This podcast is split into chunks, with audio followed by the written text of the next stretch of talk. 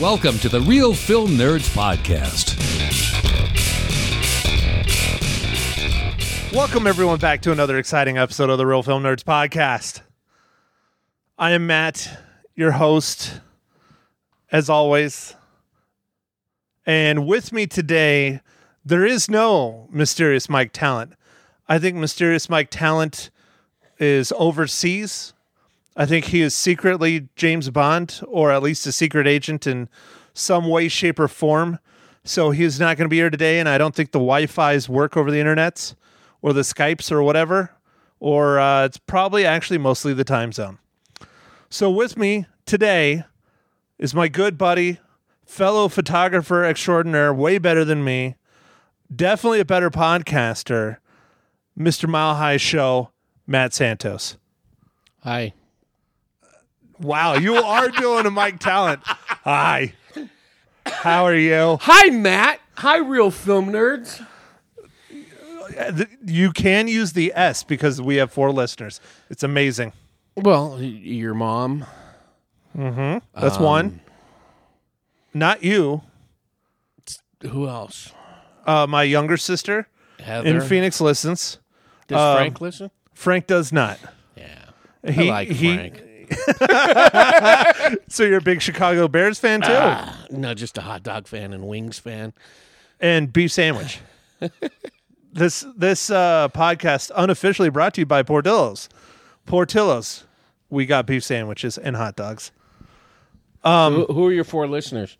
Let's name them all. We got my mom. We got my sister. We got uh, Mike's wife, and that's uh, Mags. Does she just listen so that uh, to make sure you're not talking about her? I think so.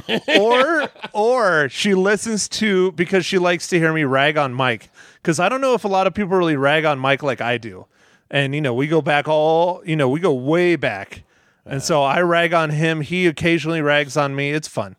It's good times. I don't know my. I don't know any of my listeners. None of my family listens. Every once in a while, I get a, a text from my brother, who will uh, tell me somebody goes. He goes, "Hey, I, I heard from so and so they were listening to your podcast." well, hey, I- you know they're listening. No, I've got I, I've got listeners. I just don't know them. Nobody listens to hear me at all. Zero. They will listen to hear who I have on. So I piggyback on the fans of the people I, I interview. Since it's an interview podcast, so it's it's uh, if I have say uh, a comic on, I will get that comics fans listening to that episode. Then they'll never listen again until I have somebody else they know. If I interview a musician, their fans will listen, and then nobody will return to listen. So it's a lot. Of, I get a lot of new listeners every week. you yeah, you have perma listeners. You always have permanent perma new listeners. They're coming and going constantly. but I do get occasionally, uh, and typically it's uh, it's uh, after midnight and before five a.m. That that that five hour window, I'll get a, a a random text from somebody. Usually it's an unknown number, something somebody that's not in my phone list in my contacts, and uh, it's happened probably seven eight times in the last few months. Well, I'll get a text from somebody going, "Hey." Is this Santos? And I'll text back, yeah, who's this? I just was listening to your podcast when you were talking about me. It'll be somebody from school because my, my phone number's like on my Facebook page. It's on the website for the for the podcast and my photo page. That's that's my uh, only contact. What is that website? Which one? The what, wh- whichever one you want to promote on the Real Film Nerds podcast. The podcast is milehighshow.com and the uh, the the bread and butter pay the bills website is msantosphotographer.com and then it's listed on my on my Facebook which links are on those those sites as well. So but yeah so my my business line my only phone number is publicly listed. So uh, I will uh, periodically get email, uh, get text and sometimes emails from people I haven't seen or talked to in thirty years. but they're still reaching out. So that's it's a lot better than mine. They just think I died. Got a text at 3 a.m. about a month ago from a guy who reminded me I owe him $300 from a uh, a, uh, uh, a, a an old venture. now, did you reply with or without interest? Uh, no, that was that's that is the uh, the what what would they call that the the the gross or the net? I don't know what you would call it. That was the figure that I owed him back in 89 when I last spoke to him. So he's not asking for interest. He was just asking for the original lump sum. I was known as the guy. This was my tagline back then. You need it all now? I, dude, both of us have had clients that, that have done that one. Yeah, so uh yeah, I uh from the olden days when I used to uh my health plan revolved around unlicensed pharmacist. That's what Tony and his red Jeep. Meeting guys behind the 7-Eleven over off of Tennyson. Well, all right. So after that, Way back in my early days of photography, which leads us right into our our yeah, featured featured doc. because this is the Real Film Nerds podcast. We do talk about movies here, and uh, Matt Santos's ecu- extracurricular activities, at least in the '80s. So, um, this is a film that I've known about for a while. I've been wanting to watch it for a while. I've been excited about it for a while. Um, it came out in 2017. Uh, let me look at the date. April 21st, 2017. It was. It is a documentary. It was an independent film and it took a while for it to it was never really released out here in prescott in the theaters not that i know of i think it might have come to uh, the art theater down in phoenix either the tempe or the uh, the scottsdale one get a lot of the art films down there but uh, we're talking about uh, hondros it is uh, currently streaming on netflix finally after you know a year of them saying they that Netflix bought the rights to it, they finally said, "Okay, we're going to release it." But uh, here's a little bit on uh, Hondros. It is directed by Greg Campbell. It is written by Greg Campbell and Jenny Golden, and it stars. I'm probably going to butcher every single one of these, but we're going to try. Um, Pancho Bernasconi as himself, Greg Campbell as himself, Chris Hondros as himself. It's a documentary. It's a documentary, so everybody's everybody's- themselves. yes. And Justin Merriman. And here is the uh, synopsis. Man, dude, it is long. I have to click back on. Okay, here we go. Man, where is Mike when I need him? Jeez. Damn it. All right, summaries. Hondros follows the life and career of famous war photographer Chris Hondros by exploring the poignant and often surprising stories behind this award winning photojournalist's best known photos. Driven by a commitment to bear witness to the wars of our time after the events of. Tablet turned off. After the events of 9 11, Chris was among the first in a new generation of war photographers since Vietnam. Hondros explores the complexities inherent in covering more than a decade of conflict while trying to maintain a normal life. It also examines the unknowable calculus involved in making split second life and death dis- decisions before, during, and after his photos were made. Chris was killed in Libya in 2011, but he left a lasting impact on his profession that is still felt today. All right, Mr. Mile High Show. Um, you are not a big movie buff like I am, but I know you love movies about photography. You love older movies. This is one of those things. what did you think of Hondros? honestly, it was a good film. It was a very good film. It gave me a lot of education because while I know, I knew uh, of Chris Hondros, I knew his name, I definitely knew his images. I didn't know virtually anything about his story. Uh, we have a couple of mutual friends that have worked with him over the you know over the years. Uh, so I knew about I, I through social media and stuff. I was seeing some of my old friends posting about him when he when he was killed. You know, in, in what is it, eleven? I believe he Yep, he passed in 2011. 11. So that's when I was associating the name with the images. Obviously, I knew the images because they were on the front page of every wire and national publications and magazines and things, but I didn't know who captured him. That that never resonated with me until I saw some of my friends, some of my old coworkers who who were posting about the loss of their friend back in back in 11 uh, but i i did not know anything about his life or or what propelled him to uh to follow the path he did. So the what really there was there was three real pivotal things that that hit me with this doc. The probably one of the most interesting from my point of view were the clips of his mother being interviewed because she talked more about not so much the tail end of his life, but more of how he got into the business, talking about uh, as a student and as a kid, and watching him develop into the photographer that he became as a kid, and it it kind of resonated with me. I mean, you know, I started the same. You know, I started shooting pictures in junior high and through high school and stuff. So I really enjoyed the clips, and I I wish there were more because there weren't many I would like to see more footage of what his mom uh, brought to the story. Interesting. I thought that was neat. Interesting.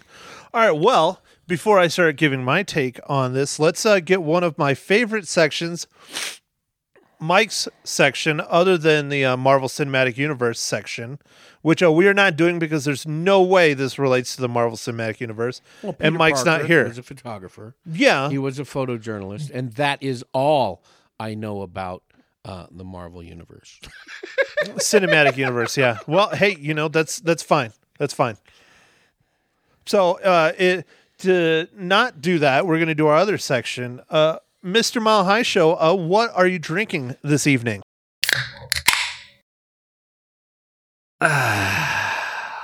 I am drinking out of my Oakland A's cup from what year was this? 2002. oh that's They- new for you. They would give these away. Uh, these are, I want to say, what do you think this is, Matt? If you had to guess, 32 ounce, 40, 24 ounce, Yeah, i think it's 24 it doesn't look quite like 32 24 ounce plastic cup from the Oakland A's. It was sponsored by Pepsi. This is what they served their sodas in. It was a souvenir cup. And what we used to do is comb the bleachers. We used to get these from the mid 80s. They were giving these away up through when I got this one in 2002. And at the end of the game, you would find dozens and dozens of these in the bleachers. So we would grab them, they're hard plastic, and take them home and wash them. And these were our fine, fine china. Uh, and so that's what I have in my hand, my Oakland A's souvenir cup from 2002, filled with uh, the remnants of pot number two of my espresso roast coffee. Uh, Kirkland brand, as roasted by Starbucks, especially for Costco. The espresso roast whole bean coffee that I make each and every morning. Uh, and by 11 o'clock this morning, I had finished the first pot, brewed the second pot at uh, about 145 and uh, the last 20 some ounces is what I brought here in iced form with a little scoop of vanilla ice cream and a couple of ice cubes. wow that is probably the most elaborate what are you drinking drink we have ever had. Well, I uh, I notice we'll get to what you're drinking, but uh, I bypassed the adult beverages today because for the past few days I have been uh, a little bit under the weather, and my drink of choice yesterday was uh, was uh, uh, red nyquil no blue Blue? blue blue equate version, the Walmart version. Uh, can we say Walmart on your podcast? You can Uh, say whatever they- you want. an unofficial sponsor of the Nyquil, their their generic brand. I've been drinking that uh, in shot form over the past thirty six hours. So uh, I I am sticking to coffee today. so the equate nyquil blue flavored which truly does taste like the color blue it does not taste like anything else Yes, it is the color blue, just like the orange Dayquil version tastes not like orange orange citrus orange. It tastes like the color orange. definitely Uh, years ago, go back to the old the old photo days of my uh, my film days and learning uh, learning photography uh, in in high school years. Uh, we often would carry a, a, uh bottle of Nyquil in our locker, and a little bit of Nyquil, some Seven Up, and some ice went a long way over at Mount Eden High School in Hayward, California. What was the name of that cocktail? Who cares? The sleeper. the sleeper, yeah. Um, yeah, I, I, I saw something on Facebook the other day. You see them all the time. That little, like the little surveys you do. The uh, I no, ha- I don't do those. Uh, but I yes. don't. I don't either. But you've seen them. I never respond to them because they're it's too much work. It's basically a way to hack you, actually. But yeah, No, you know, it's like I have never, and you add up. You're like, I've, ne- I have never gotten a tattoo. That's one point. I have never sky skydived. That's another point. I've never gotten stitches. That's and you know, you to- tally. I think they should add on there. I have never used the actual shot glass that comes with your cough medicine because I've never used that. It's they're meant to be swilled directly from the bottle. You should never. The first thing I do is I take off the the little sealed wrap and throw it and the shot glass away because that's useless. yeah. Well, I mean, you know, me, I'm more of a purist, so uh, I just use a straw. But whatever. But then you don't get that tasty crust around your lips that you could lick off later in the evening. Yeah, it's a nice little snack when you're lying in bed trying to go to sleep, and you like, you know, you get a little drool, and then you stick your tongue on. You're like, ooh, oh, that's tasty. That's blue. Our our old uh, uh, uh, public works director, I think that was her title. I can't remember. Uh, yeah, public works director uh, Ruth Mayday over the town of Chino used to come on the radio with me. and on two or three different occasions when she was in there, uh, I was not. Every couple of about every six months, I get this bronchial junk going that I've had the last few days. So I, I would have my Robitussin. I believe that's called pneumonia. Yeah. I would have my little Robitussin in there, and I would ask her a question, and just nonchalant. I didn't. I didn't think nothing of it. She got the biggest kick out of it as she's answering. I'd take a swig of my Robitussin, and you know, because I'm I'm I'm a I'm a responsible journalist. I don't drink Nyquil on the radio. Uh, it's got to be the Robitussin. Yeah, well, you know, the Nyquil you'll pass out. She- The Robitussin you just get a little lightheaded. It's fine. she used to get the biggest kick out of that.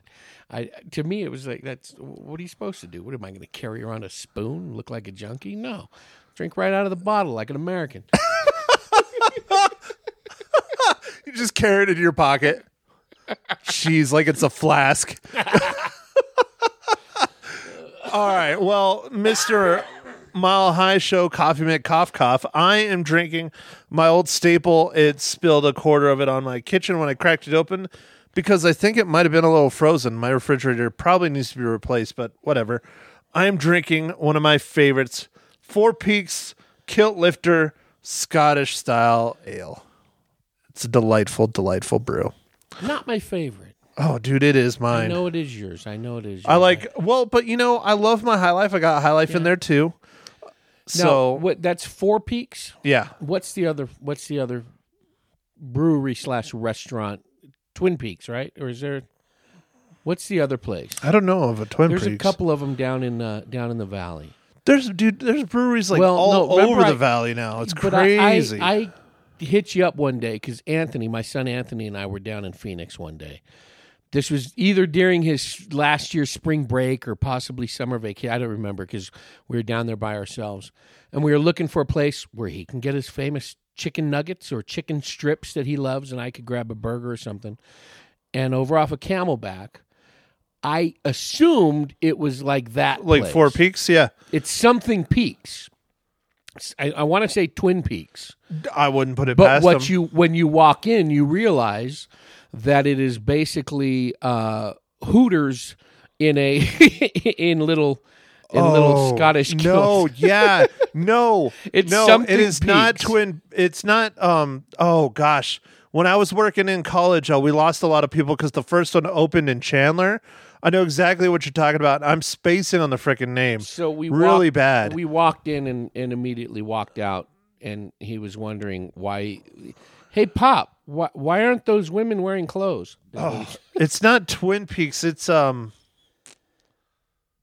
It's actually something to do with kilt, I think.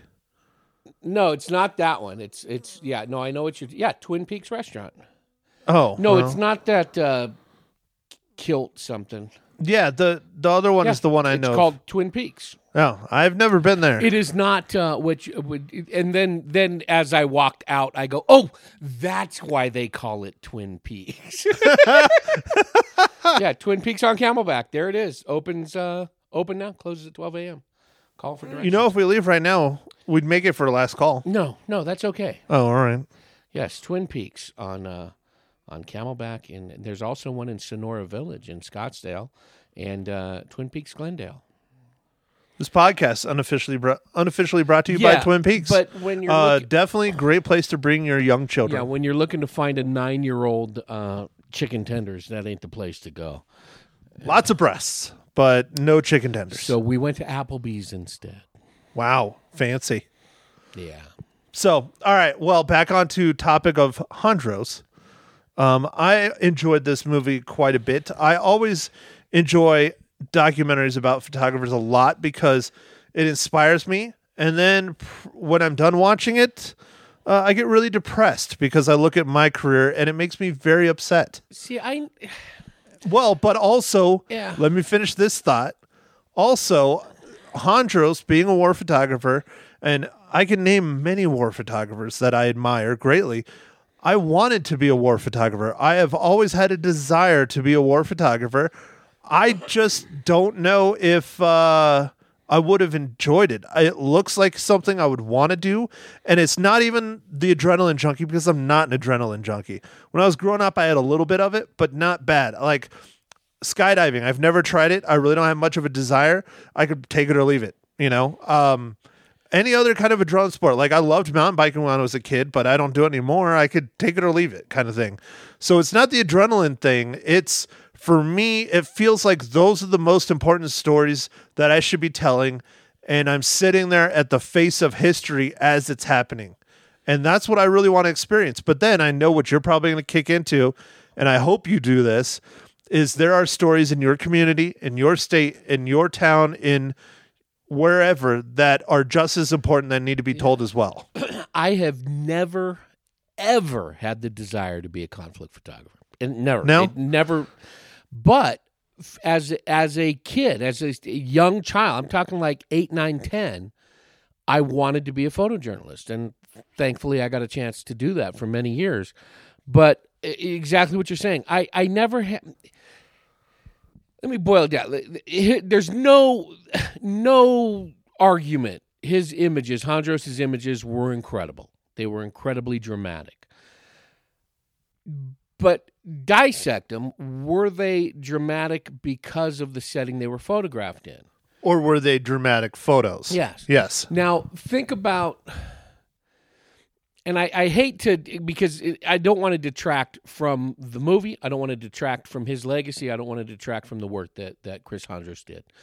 But when you look at, say, just for instance, say a portrait, and I don't even want to get into the details because there's so many examples of this. But when you see a portrait or a photograph of, say, for instance, a movie star, uh, a, a, a well known comic, uh, a musician, and you look at it and it gets on the cover of a magazine, it gets awards, it gets all these accolades. Is it because it's a famous person, or is it because it, it, it evokes a lot of emotion, or is it because it's a great photograph? Nine out of 10 is because of the face that's in there. They could be very stagnant portraits, just almost snapshots, point and shoot snapshots. And they get all these accolades because of who it is. That bothers me. When you see, and it was really brought out, and I, I'm, I know we're jumping all over more Mile No, High it's, show than it's all than good, man. It's all good. I knew this was going to happen because because I'm a scatterbrain. no, th- it's because this is a topic both of us are very, very, very. Well, I mean, it's what we do for a living. towards Both the of end, us. towards the end of this doc, when they were talking about his last few days and his last assignment, one of the things that one of the Getty, it could have been Getty or it may have been one of the Times uh, photojournals that they were interviewing. I, they were going back and forth so many names. I know. I do. But I can't even recall they- one. One of the ones that one of the guys said, he goes, "What bothered me most, he kind of had it, it evoked the feeling that he had like this eerie feeling that this was not going to end well, which obviously it did not." He said it bothered me because he wasn't by himself. Photojournalism is a solitary field. To get that emotion, to get that, get kind of get your side of it. He said what scared him most, and then they cut to this scene, uh, this video clip of that the other documentarian who was also killed with Hondros, and I forget his name. It's it's in your he'll he'll. It started with an H, and I'm I apologize because the guy was incredible. He's an Oscar winner. The guy Yeah, was he was video. a video guy. Yeah. Hillgreth, Hillbreth. I am I'm butchering. Uh, I think it's Hil- Hildebrand. Could have been. I think it was Hildebrand. But he was doing uh, the video of this, and the the voiceover from this other journalist or this editor was saying what scared him most was this new breed of journalists that were out there covering this war that wasn't even fought by soldiers. It was fought by amateurs. He goes that was the most dangerous thing. It was these amateur soldiers being covered by what he was in a sense saying amateur photojournalists shooting it with cell phones. He goes this is the recipe for disaster. Because it's people not knowing what they're doing covering people who don't know what they're doing. And that's exactly what happened. And that's kind of when i see especially now with as social media has taken over and they got into a little bit of this in the doc in the doc hondros they got into how the media is changing specifically with social media and the the facebook journalism. And they actually had that one that one shot of that guy in the field holding the sign and it said facebook across it he was a protester probably Yeah. from cairo Yeah. but when now the celebrated images aren't because they're well composed, they're not well timed, they're not dramatic, they're not emotional, they're just a shot of something happening. And I don't know if I'm explaining it right, but it's it's kind of like that is it a good picture or is it just a picture of something good happening or something bad happening in that case? Something dramatic or whatever. but it's yeah. not but the photo itself is it, it's a snapshot it's nothing there's no thought into it that's why over the years it, i was never really drawn to or had the desire to do combat photography because one I, I don't think i had the backbone for it i don't think i had the fortitude to do it i, I have been in situations that have been kind of sketchy in the course of my work where you know whether it be a, a you know, some dangerous stuff anyway, disaster type things, and where guns are going off and that, purely by accident. So I didn't have time to think about it. After the fact, I was a wreck. But had I gone into it knowing something like that would happen, I probably wouldn't have got out of the car. I just know me. I'm, I wouldn't have done it. I don't have that in me. I don't have the desire to do that. I'm glad there are people that can and that are willing to do that. It's just it's not for me. I don't I, I don't have that desire. So would it be as satisfying as a photographer as an artist to capture something that just happens to be going on or to be in a situation that isn't as dramatic, isn't as flashy, but to be able to still capture a dramatic and emotionally filled image. Um, And that's basically what Yeah. you and I have been doing our whole careers Yeah. just small town newspapers because that's Yeah. what you have to do. You have to take, and a lot of people don't, especially now, since you know both of us aren't journalists anymore. and you know, go take a look at your paper and see why. Um, go uh, get your assignment from your editor, or maybe not an editor. Uh, shouldn't have had that title. pull but a, um, pull a name out of a hat. yeah. Um, and he says, uh, "Hey, um, I need you to go shoot this city council meeting, and there's not really anything going on, but this one city councilman, it's his first meeting or something, and I want a nice picture of that. Go and g- do that, and try and make a compelling image of a routine." Same meeting that happens every week or every month or every two months or whatever and make it look different and compelling. You and I That's a challenge. you and I have many late night text and phone conversations about the state of the industry. You said It's something. depressing. you said something uh, in a conversation recently over the past month or so. How a, a another photographer mentioned to you at an event, I didn't like this. There wasn't that much drama, or there wasn't that much emotion in this game. You yeah, okay. yeah. now- I think that was a. Uh, I think it was a basketball game or something. yeah. So I and th- it gets me to thinking. It's like okay, if you could go to a council meeting, if you could go to a little league game, and you just got to come back with some wild art, or at a park. Dude, I won't lie. Some of my favorite stuff to shoot in the sports world is Little League Oh, yeah. Baseball because it's fun. And that's when when somebody says, "Oh, there were only two dunks tonight," or "Oh, there was only one catch for a touchdown," or "There was only one goal kicked." Oh, I didn't get anything. I understand that, and a lot of that self-deprecating. Eh, I told John Russ, KYCA's guy, the other night. It's like it's third period. I, I ain't got nothing. Eh, I got a few things, but you just kind of say yeah, that's kind of how we talk. Is ah, I don't got anything. You don't really know until you go through and look at everything anyway. But okay, maybe you're at a soccer game that ended one to nothing. But how much emotion was going out on the sidelines? How much emotion was coming out of a coach? How much was coming out of a player who just missed a shot? How much is coming out of the mom or the dad watching their kid play? Turn around, there is action, there is emotion, there's drama happening all over the place. And that was one thing that I saw that Hondros did when the action was happening behind his head. Nine out of 10 photographers are going to shoot that action. The guns going off, the mortars being fired. What Hondros did was turn around and photographed, in many cases, the reaction from the people participating or being affected by it. And that's what made his stuff stand out from the average conflict photographer. He captured the emotion of what this horrible thing did to the people around it, not necessarily. Now, granted, yes, he did have shots of people firing weapons, of people being hit by weapons, but the images that really got me that were displayed in this doc were the reactions to the people around what was happening. That to me was what set him aside from everybody else. That was one of my first lessons in uh, photojournalism.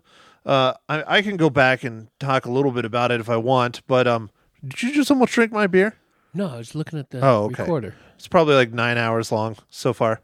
But um, originally, I got into photography when I was in college because I wasn't doing great at computer science, and I uh, I hated it. I hated programming. I love computers to death. I love working on computers. I love filling with computers, but I really hated programming, and so.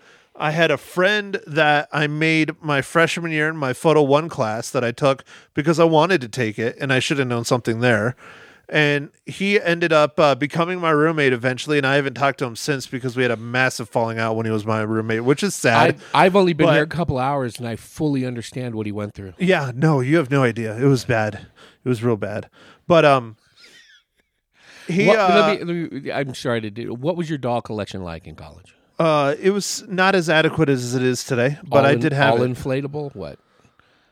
uh 50-50 50-50 you know but um That no. was just for Stockmore.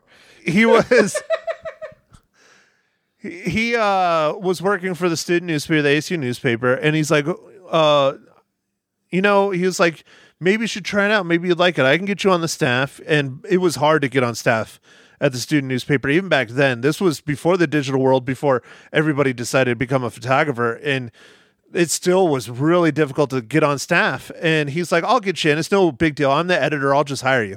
I was like, all right, cool. I'll give it a shot. And I pretty much fell in love with photojournalism my first week doing it. I knew about it. I really didn't care a whole lot about it. I was like, oh, well, that's cool. And then the instant I started taking images, and this is going to piss a lot of people off that are photographers. The instant I started taking images that mattered, it changed my whole perspective on my photography. I had done stuff that it mattered, I guess. I mean, I shot landscapes, I shot portrait sports stuff, like you know the team stuff we've done or I do. I was doing that in high school. I was doing studio stuff in high school with my photo teacher, and I was doing stuff like that. But I had never really done news worthy events. And I was like, I'm telling a story. I'm telling history. I'm telling everything in one image, and that was it. You know, I was hooked. I was hooked. See, when I when I first, I mean, I always had a camera around. My dad was an avid photographer. He was, and I didn't find this out until I was doing it as a profession. But my dad had a dark room in the 40s and 50s growing up.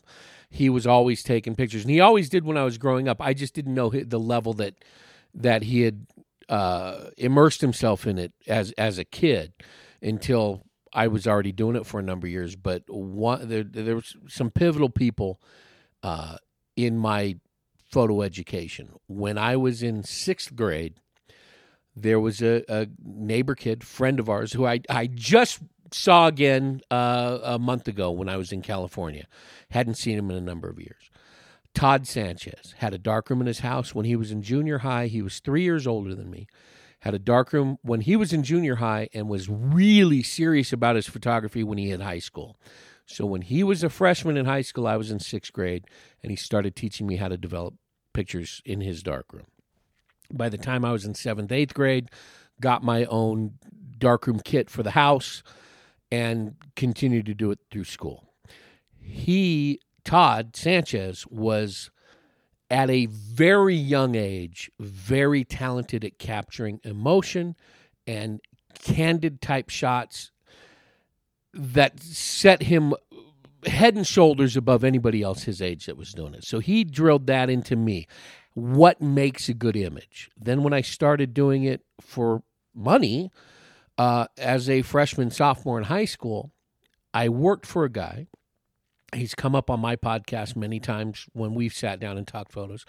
Jim Faschinel, who started as a photojournalist in the 50s in the Bay Area, had kind of gotten burned out, was running commercial and photo, uh, excuse me, commercial and portrait studios that contracted with the schools. That's where I met him.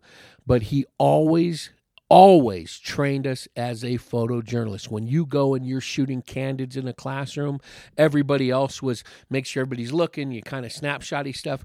He always so you come back with a photo essay or don't come back at all.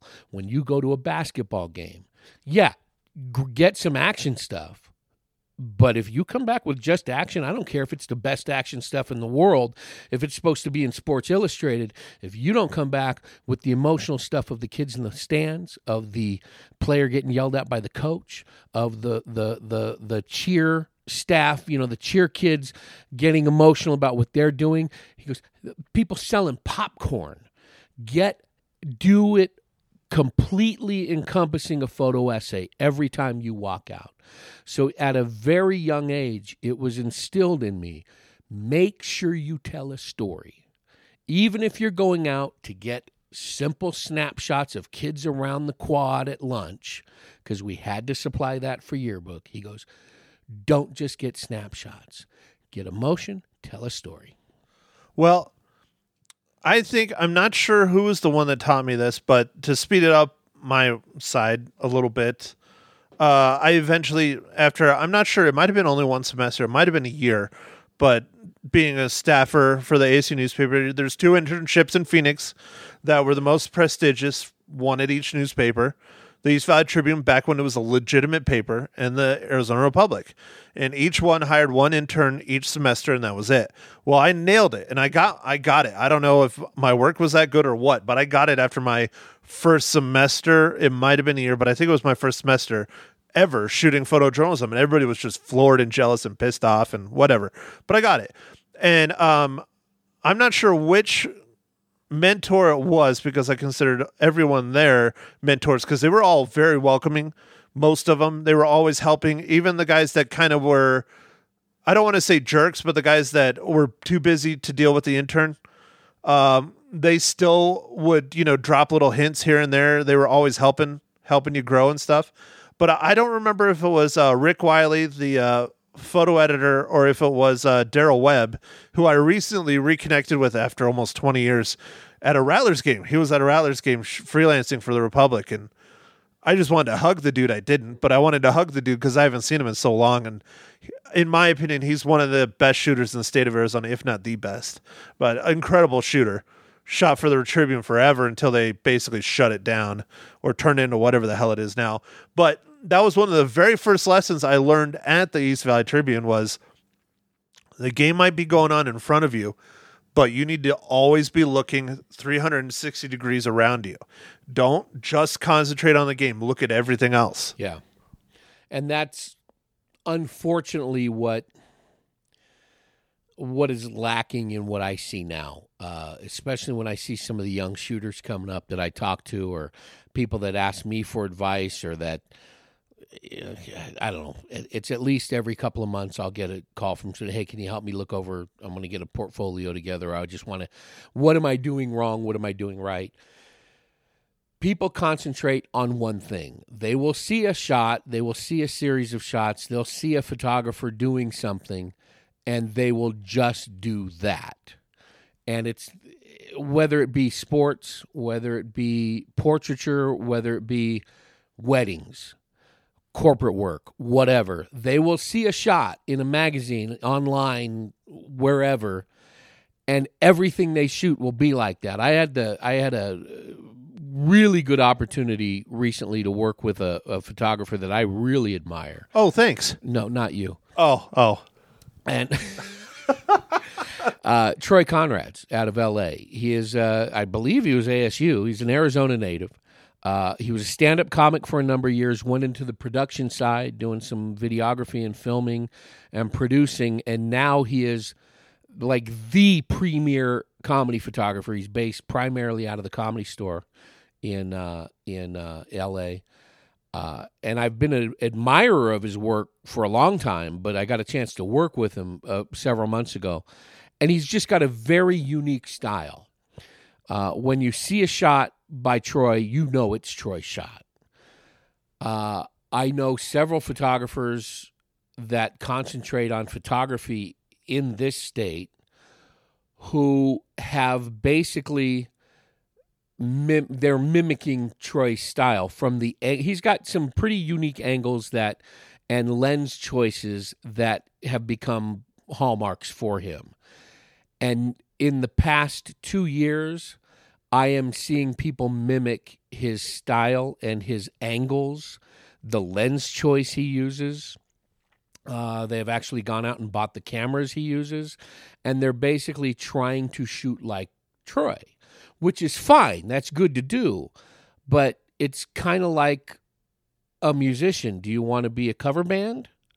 Or do you want to take influences from people that you love and admire and that are good and then make them your own? And if you're learning, that's one thing. But these are quote unquote pros, and it's like, you know, get get your own lane. You know, choose your own style. Use these influences, uh, but don't copy. Don't don't just mimic. If you're using that as a starting point and learn from, that's great. If you want to look, oh, I like that shot. How did he set that lighting?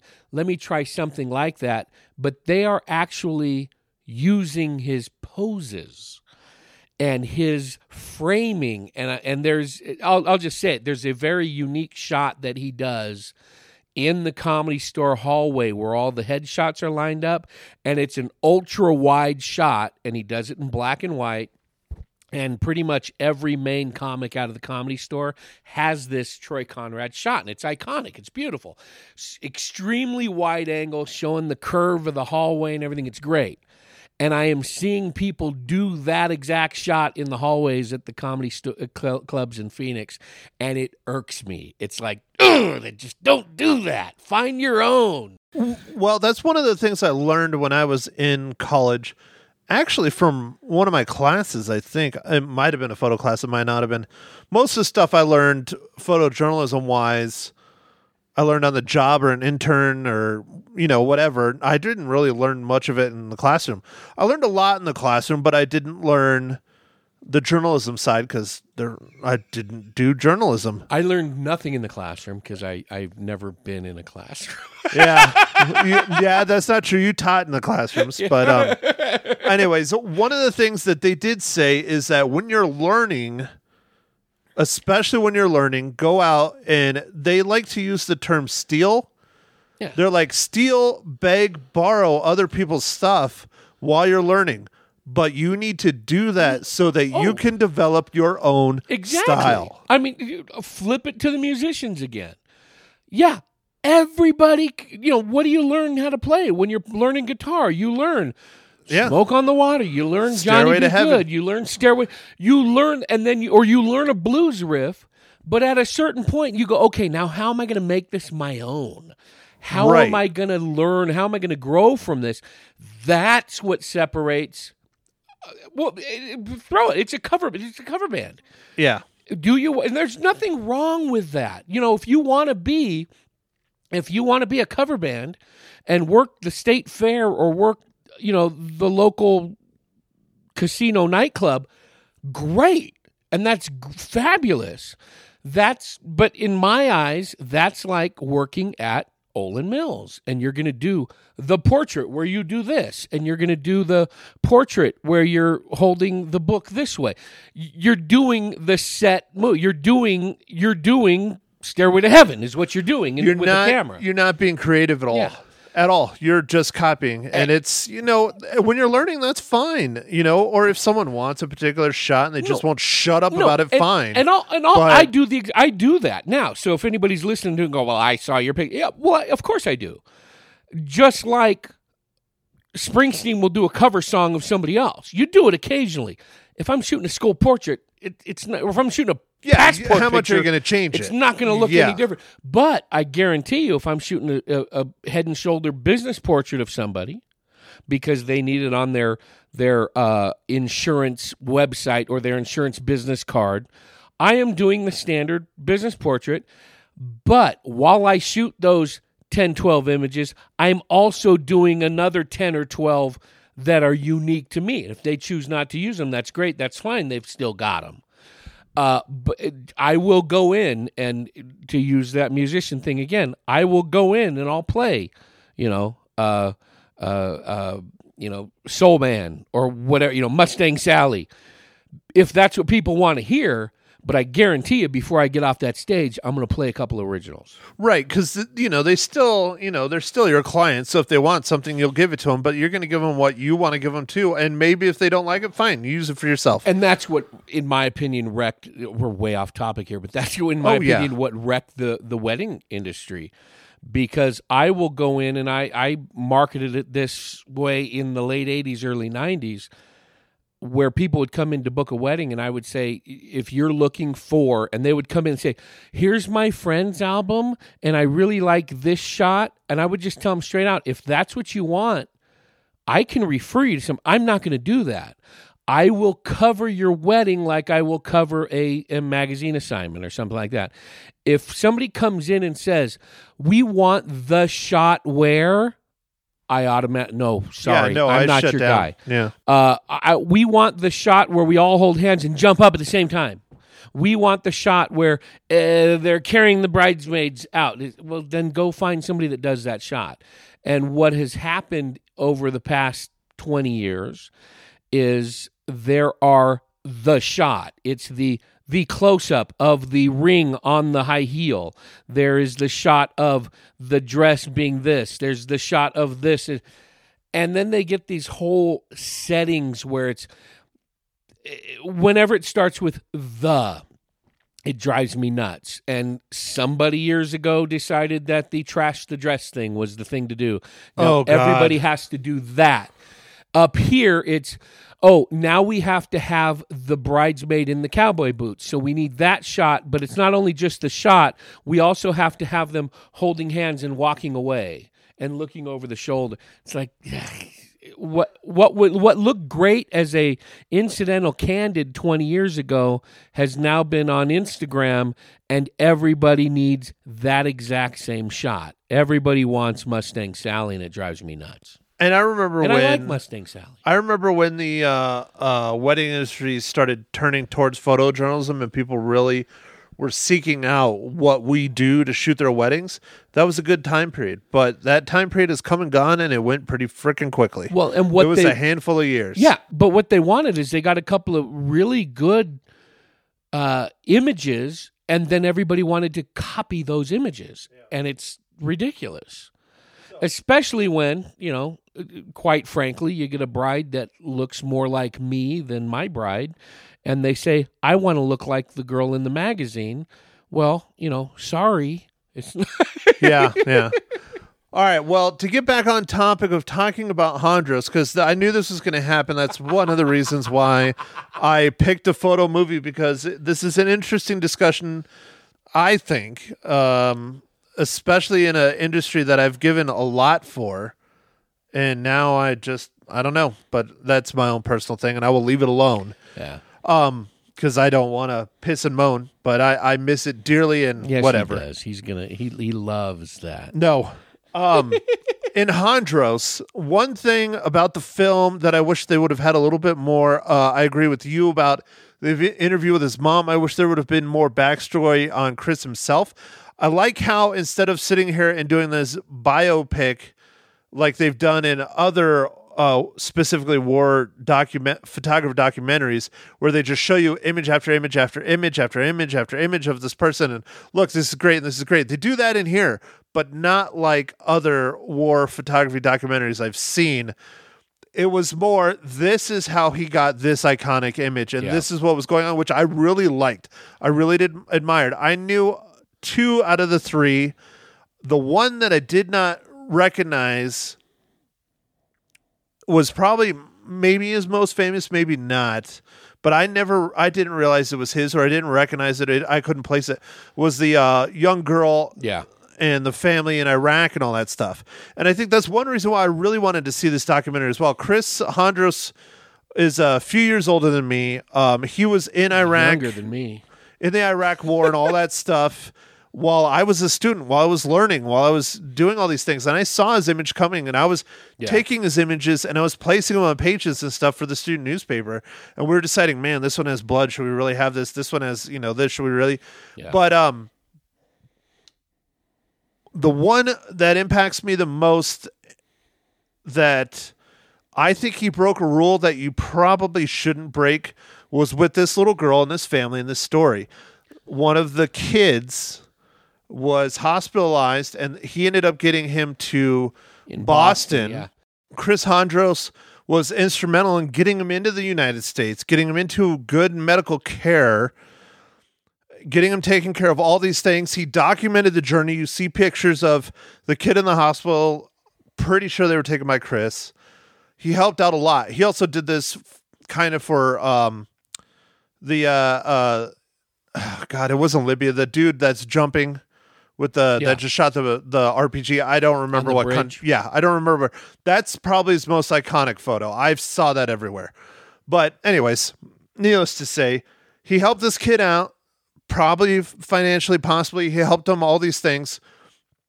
And that was crossing that line that journalists are always discussing, where how involved do you get with your subjects? It's always that whole thing you show up and you're the first one on a scene to a house fire or a car accident or whatever. Do you pick up your camera or do you now we have cell phones, but do you go and help the person? Which one do you do? Well, Chris picked up his camera and then he ended up helping afterwards. And as you find out in the movie, um, that is actually a really bad thing that he did, at least in my opinion. I don't know how you feel about it, but by helping this kid, by giving this kid all this publicity, he finally went back home to Iraq, I think. I think it was Yeah. Iraq or was Afghanistan or Pakistan, one of those. Middle East, one of the Middle East wars that's still kind of going on. And the um, terrorists specifically targeted him Yeah. because how famous he got over doing all this. Yeah. And so he not only helped the kid out and helped his life, but he also, in my opinion, caused the kid's death. yep. And so that's a really, really shining example of why you don't get super involved with your subjects. You just don't. And then the the his counterpart from I believe it was the Times, the one who had been uh, held captive as well from I believe from the New York Times. In Joe, Libya, believe- right? Yeah. Yeah, that was in Libya. And what he yeah. said, because he they interviewed him specifically on this part in depth. He said, "But we're not. We're, we're human. We're not robots. So we are going to get involved. I don't. It's See, it's that- a fine line. Well- it's a fine line. I mean, I've gotten involved, but I haven't. But I have, but I haven't. The thing is, I I don't have an issue with what he did. There's a a much larger issue there.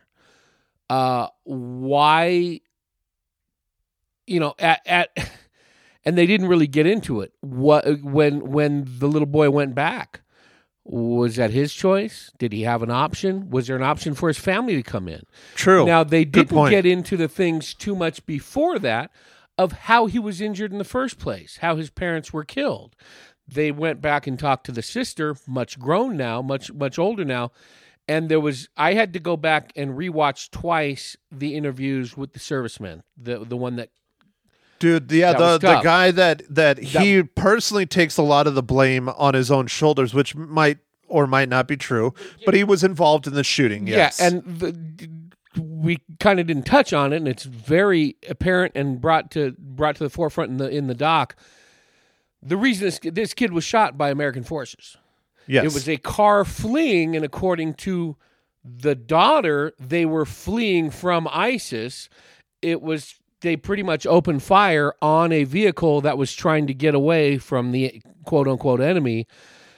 Uh, you know, things happen in war. I understand that, but it was basically a friendly fire situation, and they didn't dwell too much on that. So at that point, parents are dead. I don't know what the the there was. They interviewed other people.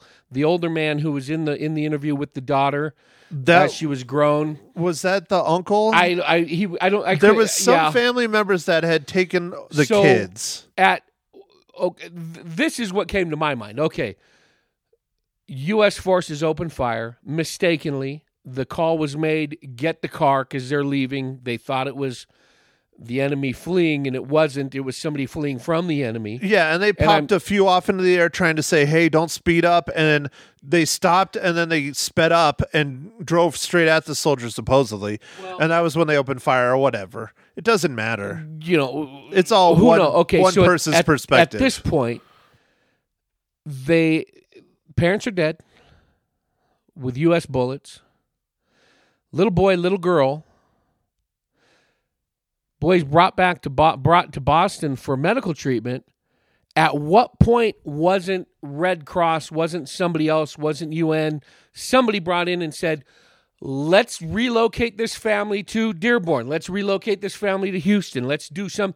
They were sent back. Uh, now, they didn't touch on it, but maybe the other family said, no, we want our family back. I Who knows? I don't know. right. So right. at some point, it's it's a horrible thing, and then it gets into a whole geopolitical thing here. But it's you know, okay, you want to go back. The, the, this should never have happened because should we have been there to begin with? You know, it's a, it's a much deeper question. yeah, but luckily they don't get too deep on it. Yeah. and try and tell you what to think in the doc. They kind of leave thought it. it was but very. I thought it was very poignant. The interview was very short. I would have liked to have seen some more footage on this too.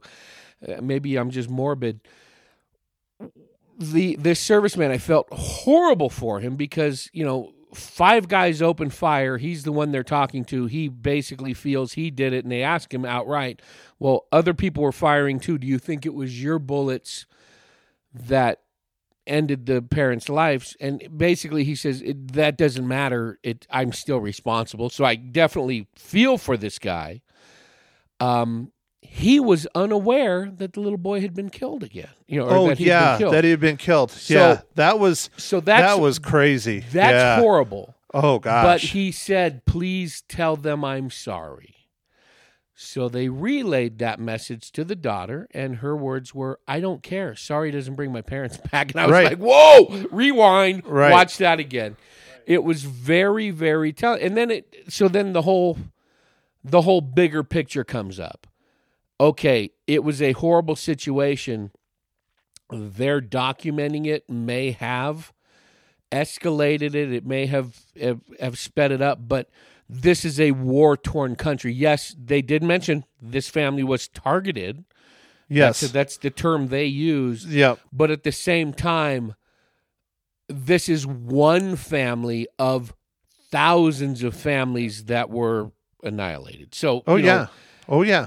I, I don't know that there's a way to say, What are their stories? You yeah, know? I don't, yeah, it's, I don't know if there's a way to say this was the cause of it.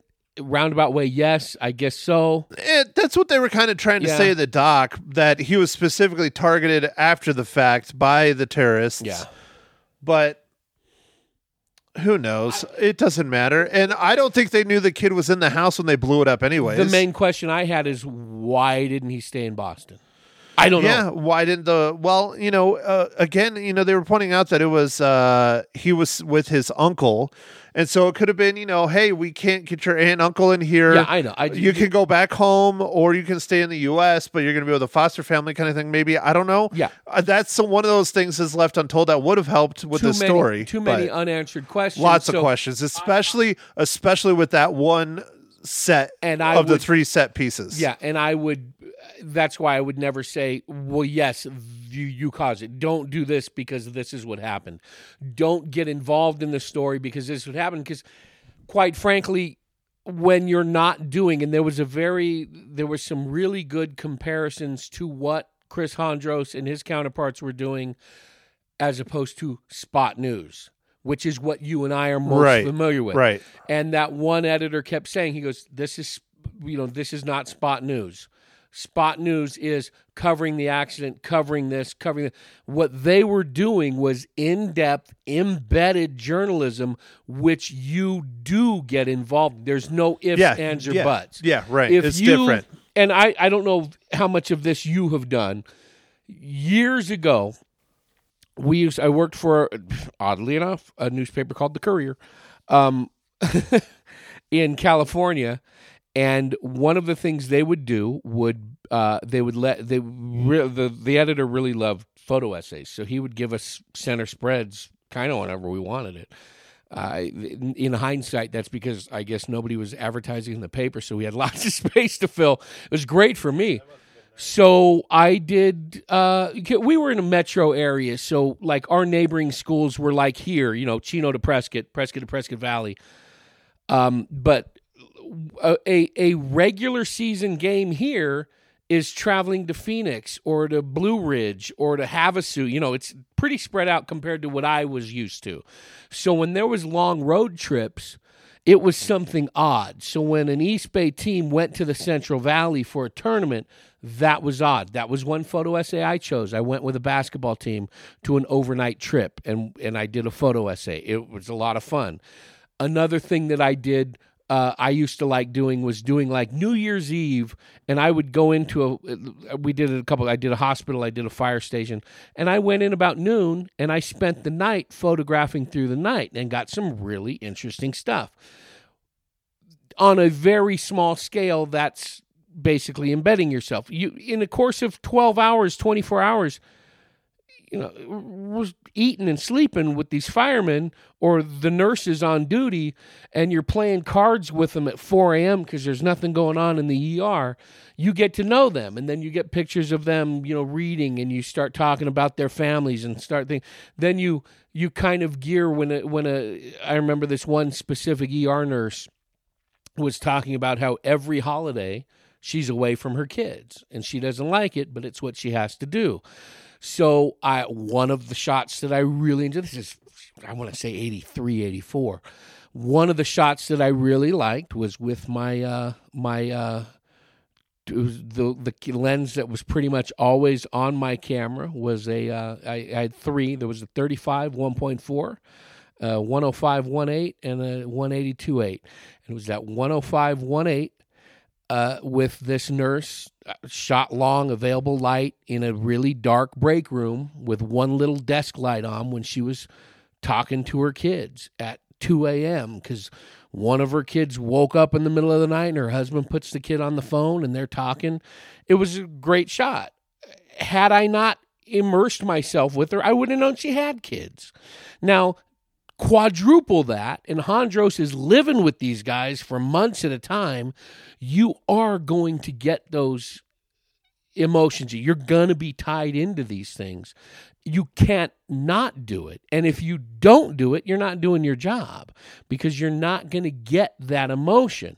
So you are immersing yourself in this. You are getting involved. You are going to know the personal ins and outs that these people are doing. If you're not, then you're missing the that emotional impact. You're missing that emotional tangent that you need to follow. What about the third? I think it was the third story. Well, it might have been the first story in the movie. Was the what I call is probably most iconic photo of the guy jumping after he launched this RPG. Chris did not know who the guy was, didn't even get his name, nothing. Yeah. Later on, goes back to the country, hunts His leg him. was all tore up, wasn't that? Did he have all Uh, the shrapnel in his leg. Was that the same guy? Yes, yeah, the guy they were talking Yeah. to, they were interviewing, yes. But Chris goes back to the country not working. He might have been working something else, but he was not going there to meet this guy. Finds the guy, hunts the guy down, starts talking to him about what is he going to do once the war is over, and the war is over at this point, I think, or something. It's many years later. And the guy's basically saying, you know, well, I'm going to do like what all the other soldier soldiers do. We become criminals.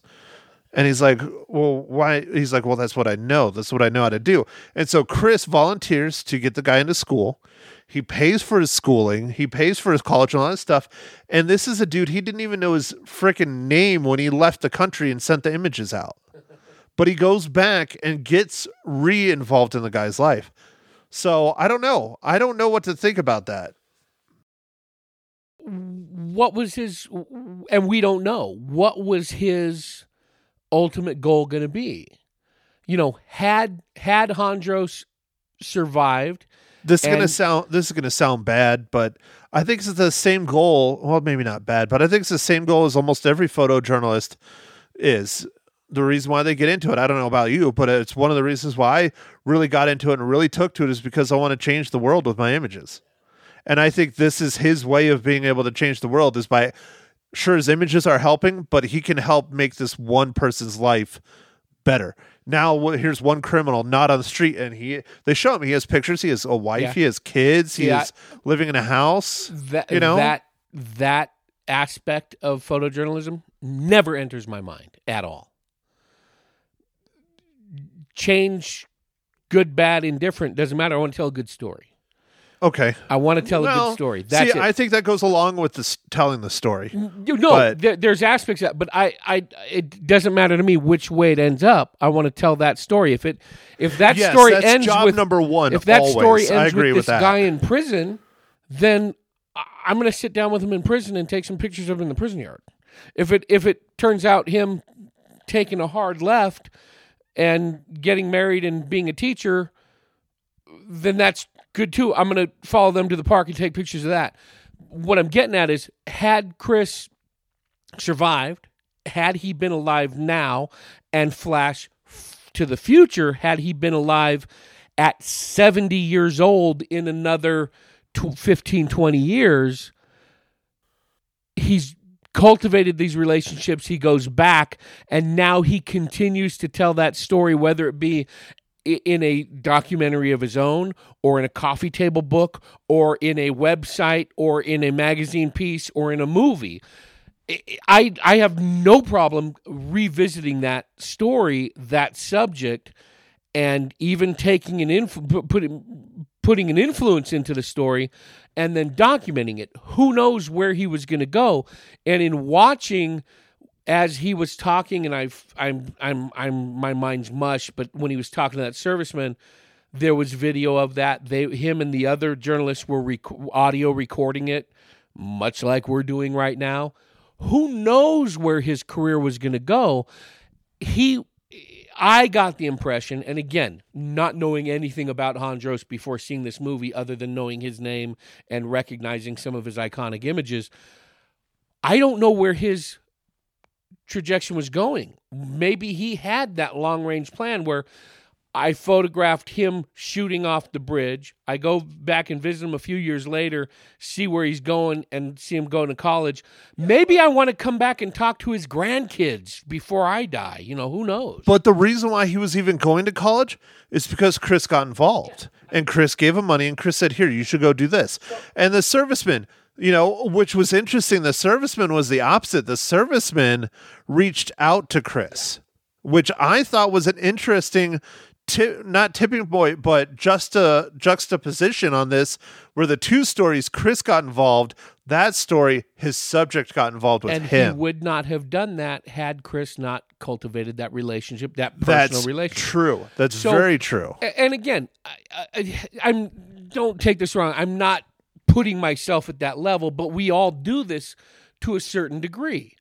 When you were with the paper, you would have people that would reach out to you and go, "Hey, Henshaw, you know, I, you, you- did you know about this going on?" I would Yeah. get it Oh, yeah. constantly. Oh, yeah. You I still get- do now. Yeah, you would Yeah. get people going, "Hey, I don't know if you know, you know, such and such is going on." You develop those contacts. That's what happens. Now you got to be careful about crossing the line. Um, in our type of community, in an our type of what we have done in this community, and for me in my whole career in communities like this, uh, nothing I was covering was huge and groundbreaking. A lot of it was, you know, just things that were happening. It wasn't. I, I was never going to be in, you know, a deep throat. All the president's men situation. The most thing I would ever get is, you know, maybe somebody skimming a little off of the the little league treasury, you know, that kind of thing. There was no earth shaking things, so I didn't have to worry about crossing those lines for the ethical purposes, but you develop those contacts so that you get information. And they develop them with you because when they have something that needs to have a light shined on it or a little publicity to something, they reach out to you. Yeah, they call you. yeah, because hey, you know, we're we're we're we're donating uh you know, we're donating this money to the homeless shelter and we're going to be dropping off a check. You think you can come by? Yeah, you do it, but you don't just do it as a grip and grin. Then you get some pictures of where the money's going and you want to find out what's the end run for this because it's good copy for you. It's a good story to tell in the community and it gives them the publicity that down the road they can go after more and more contributions because it's being shown that it's going to a good thing. So there's a lot of give and take. You got to watch out though as we both know when it's you're basically being able to buy front page stories, which we know happens way too often, especially in smaller communities. You want a great story on your new general manager? Buy a full page ad on the back of section two. That's where it gets disgusting. But you develop contacts. That's how you get stories. That's how you get access. That's how you get phone calls returned to you. That's what happens when they know that you'll be fair in what you do and you know they know you're you know when your sources know you're not going to burn them. If there is something that needs to be shined on, we're going to shine a light on it, but we're also going to give you a chance to tell your side. All right. Well, Mr. Santos, how long have we been talking? Have we been talking long enough eh, for your podcast? Do we need to keep going? Because I know you like to do at least an hour. I got no li- time limit, man. Oh, okay. Because uh, my time, I try to keep my time limit to a half hour, but I knew we were going to blast through that. Well, now you got two of them. No, no, because yeah, no. I'm not going to do a two-parter. I just throw it up and you can listen to it or not. But I mean, you know, this is a topic that's very near and dear to my heart. I own a couple documentaries about war photographers that I like a whole lot. Um, you know, it's something that I always wanted to do. I don't know if I would have been able to hack it once I'm actually out there, like what you were pointing out. Never would have been able to. Uh, well, well, we've talked about this on my show a little bit, but gi- I think we give have. Me, give me a um, what's the what's the squirreliest situation you ever been in? Oh, I've been shot camera? at. Yeah. I've been shot at. It was a dumb situation, but uh, it was a hostage situation. Uh, pulled up to the uh, standoff, and um, it was basically a cabin in the woods, middle of nowhere kind of thing. And I pull up. Mexico. Yeah. I pull up with the reporter and I'm looking around. I'm like, I get out of the car. I'm like, what the hell is going on here? What? I thought there was a hostage situation. And I start hearing some cracking, and clearly it was gunshots whizzing by. I'm like, maybe not at me, but in my general direction, whatever. I'm like, oh fuck. So I get in my car and I take off, not flooring it, but I just uh, not thinking much of it. I take off and I start going around a curve and I stop and all of a sudden there's just cops everywhere. they had decided not to barricade anything, not block anything off because they figured no one would have come out there to do anything about it. So they're like, why do we need to put up tape or anything? And so the guy that was holding someone hostage was taking pop shots at us, me and the reporter. So that was much like yourself. A situation where if I would have thought about it at the time, I probably would have been wetting myself. But because I was a young, dumb kid, I wasn't paying much attention to it later on i'm like oh my god i could have been injured or died or whatever but at the time i'm just like well i guess i got close enough Yeah. but yeah that was you know i've been in hairier stuff but that's that's the one where i was actually shot at so Yeah, I got shot at a few times. Standing next to a car window when it got shot out at a at a robbery in progress. Uh, been inside of two homes while they've been burning, shooting pictures, going and shooting out uh, of the firemen running into the house. yeah you're telling me about those ones. That's eh, that's interesting. I've never gotten to a fire that fast. Got into uh, rolled up on way too many accidents while they were still happening. oh yeah i've done that a couple times but i wouldn't call that something hairy. It's just oh well shit there's a car accident. Which is that's real interesting. There was one here that i rolled up on when i was in the courier. It, I- don't think it happened like literally in front of me where i saw it but it was probably two or three minutes before i came through. Oh, no, and I- I, and i see it and i'm like oh fuck. So i pulled over. Yeah you're gonna have to edit a lot. 117, 116. you're gonna have to edit a lot, a lot. And I pull over, and there's just cars up and down the side of this road from this car accident, and I'm like, "What's going on?" And I get out, and there's all these people, bystanders, surrounding this car. I mean, I'm not talking like five people; I'm talking like 20 people. Yeah. It was crazy. I've seen them happening in front of me in my rearview mirror, uh, on the lanes coming at me, you know, the, the opposite lane several times. F- go again with, uh, you know, kind of flip it a little bit. Uh, just about a week and a half, two weeks ago on on Facebook, you know, you get the uh, Facebook memories, you know, on this day things, and one popped up the other day from six or seven years ago, six years ago, I think. I don't know, I'll have to look. But uh, we were heading out of town and we were gassing up and uh, i saw a few fire trucks go by in chino. So we I, I told my wife i said oh hold on i got anthony he was two maybe three in the back seat in his car seat we were heading out of town to go to uh, the oh, what did they call it the route 66 was that the thunderbird class a baseball tournament up in bullhead city is I used to shoot it every year for the paper. Chino would go up there and play every year.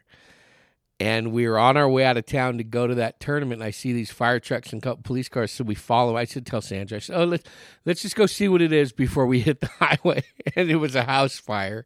So that was Anthony's first house fire. Now, since then, he's been to three house fires, two wildfires, uh, three or four vehicle fatality accidents, and uh, two shootings.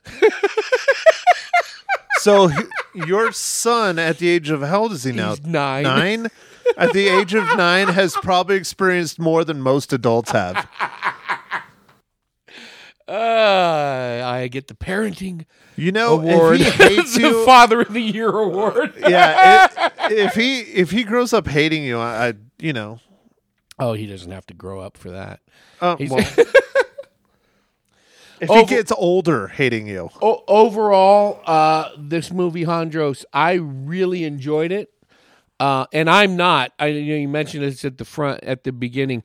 I honestly don't like movies about photography. that's don't- interesting. I I, like- figured you would enjoy them. I no, love them. I don't like docs about them. I can't. I just I because what I end up doing is thinking more of like, ah, how would I have shot that? How would I? Sh-? ah, and then I I feel like I'm at work. I like dramatizations about them. I like movies. Yeah, like movie movies. I- yeah, not documentaries. Yeah. Uh, what was that? Killing Fields. I thought it was a great movie. Mm-hmm. I remember going to see that with a couple of guys that I worked with at a paper. We all cut out in the middle of the day. Went and saw that at a matinee.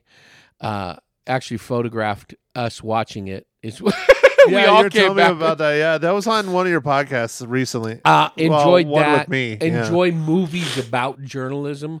But honestly, doc, I'm not a big doc fan anyway. I enjoy entertainment documentaries about either bands, musicians, comics, things like that. I enjoy. Um, but I I'm not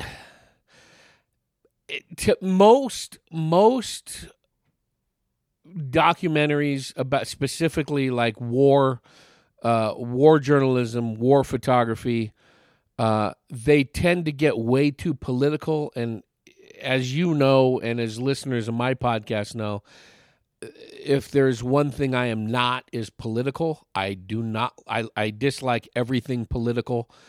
And that's why I enjoyed this. While it's centered around war and it centered around conflict, they really concentrated on the personal aspect of Chris Hondros. It didn't delve too much into the right or wrong. Why are we there? Why are the troops there? What could they have done? And, you and I talked about it a little bit about as specific to that to that child and his sister and his parents. But overall, the film was about this artist and this journalist and what he did and what he captured. It didn't get into the political aspects. That's why I enjoyed it. Most documentaries specifically about even if it's just about journalists, about writers and reporters, it always starts to go one way or another on the political spectrum and that's where they lose me. I just ugh, can't take it. Have you ever seen? It's one of my favorite ones. Again, it's on a war photographer. It's actually called War Photographer on a James Nachtwey. No, isn't there a book called War Photographer as well? Maybe I, I don't know.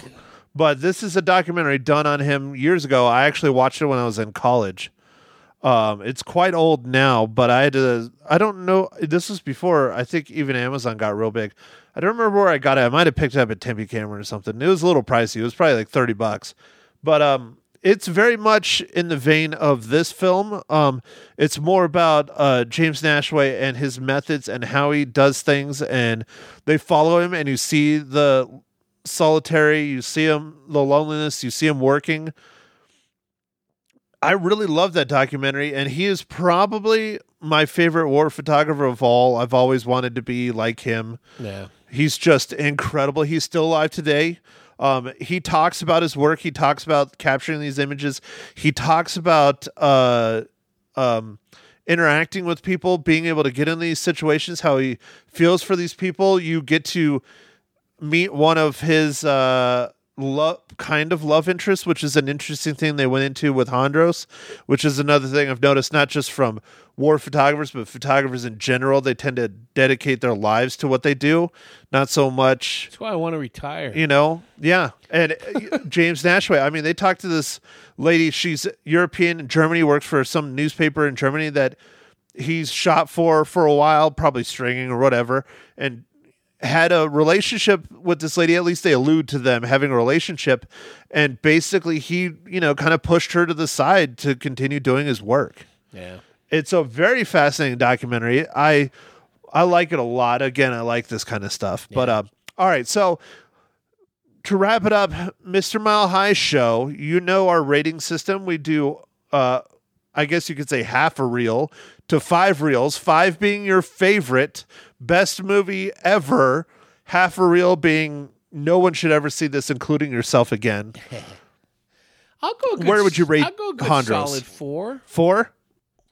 Well, four, four and a few frames. It was good. four and a few I- frames. all right. And, and and for me to say, having said, I don't like documentaries in general, and I don't like documentaries about photographers. For me to go there, And you're not a big movie guy either. You like movies, but it's not. You're not like me. You like more shows and things and things No. in the background. No, I I like movies, but I where where I separate myself from you is, and, and a lot of people that are movie buffs is I want a good story and I want to be entertained. Oh, that's my number one. That's how I rate most of my films. If the story's garbage and the rest of the film is okay, I will give it a lower rating than something that is a really good story, but the production is crap, the acting is crap. The story for me is always number Yeah. one in a film. See, I I, Always. like I like a good story. I like good characters. I could care less about who wrote it. I could care less about where it falls in the stream of things. I could care less about what it's based on. I want that I want a story to c- capture me while I'm watching it. And a lot of times people will watch a movie and they'll and they'll really get into it because of blank. It was written by so and so, or the dialogue was this, or the dialogue was that. And I'm like, yeah, all that's true. But if I can't get into a character, and that's why I like a lot of fiction, give me a character that I can that I could really wrap myself up in, and more often than not, on a lot of movies, it's like I don't care about anybody that's on that screen. Don't care about them at all. So I'm not going to sit there for an hour and a half and watch them interact with each other. Yeah, well, that's fine. I mean, you know, I I have my directors that I really like. Uh there's some writers maybe, actors maybe. Some actors are really really good, especially at telling stories, but if the, again, if the story's crap, I'm not to I'm not to I'll watch it. I'm to watch it all the way through, but I'm not to maybe rewatch it. I definitely will recommend someone to go see it if I don't think the story's good. Um for me, I really enjoyed this movie. I really did. I you know, don't know if I can emphasize it enough, but uh, I give it a little higher than you. This is almost a perfect score for me. There's some things that I'm not a super huge fan of, but overall, you know, it was good. I like that they actually were able to get interviews they had done with Chris in the past. Yeah. Um, I don't know if you know this or not, but the uh, Greg Campbell, the guy that directed and wrote this, was Chris Hondros' best friend Yep. and that's why he did this. This is kind of his way of dealing with Chris's death. It's his way of kind of honoring Yeah. Chris. Um, he, you know, I don't know if he talks about it really much, but he, you know, like anyone else that loses their best friend, he's ha- is having a hell of a hard time with it. Yeah. Granted, he did what he, he died doing what he loved, and everybody uses that cliche, but still, it's he still died Yeah. you know so i give it uh four and a half out of five reels i think if uh you're into photography you're into documentaries or you're into good stories you need to sit down and you need to watch this. It's an hour and a half long it's not a long one and it's on netflix. It's well worth it. It's done great. Even though this guy is not a filmmaker he did a great job. Oh, it was excellent. Yeah. so all right well maddie uh, uh i don't have anything else. You got anything else you want to add? All right well thanks everybody for listening and uh, catch me and uh, maybe some special guests on the next pod which is going to be episode number 100 all right everyone chat at you on thursday Thank you for listening to The Real Film Nerds. Now, don't forget to follow us on Facebook, Twitter, and Instagram at Real Film Nerds. Now, go out and catch a movie.